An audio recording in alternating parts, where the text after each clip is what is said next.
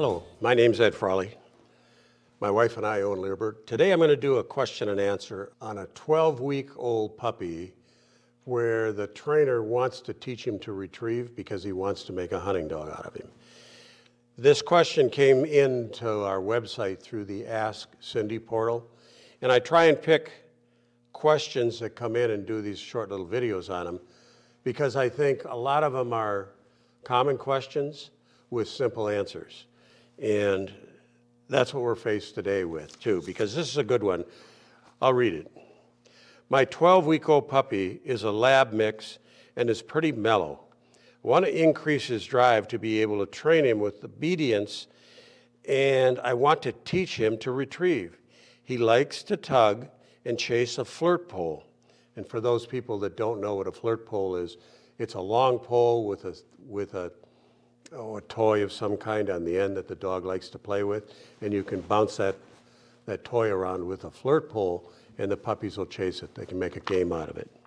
So, he likes to tug and chase the flirt pole, but not much if the toy is in my hand. I want to get closer to the action so he bonds more with me. Should I be more patient as he's still very young, or do I need to do something that's different? Thank you for your time. So, very good questions. Building a bond with the puppy is a progression that you go through.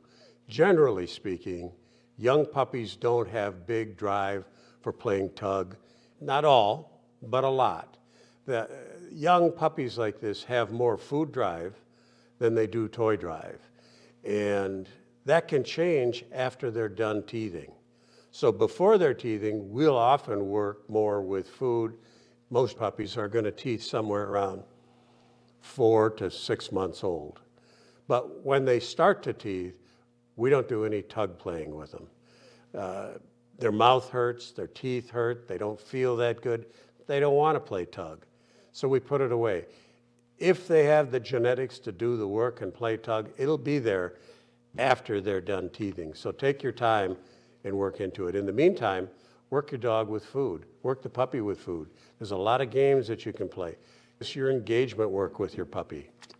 Something else to be aware of with young puppies is they may like to bounce around and chase a flirt pole, but there's such a thing as spatial pressure.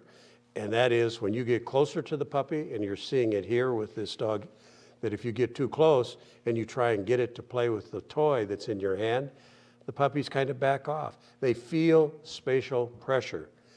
And if you give them time, play with them long enough, find out what the toys are this puppy really, really likes, it will come.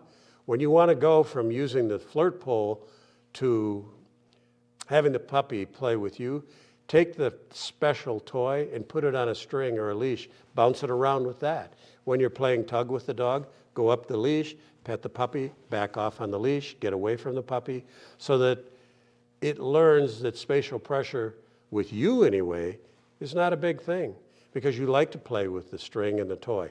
You will come up, you'll pet him, and then let him have it and drag it off.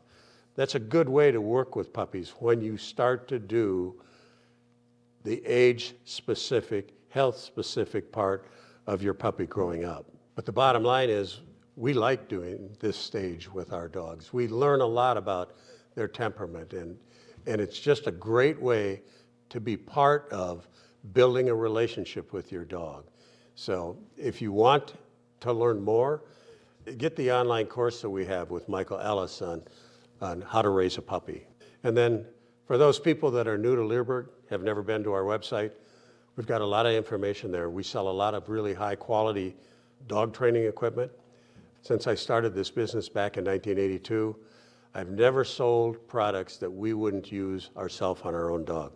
We're not going to sell some of this cheap crap that you can buy in these big box stores. That's not what our business is about.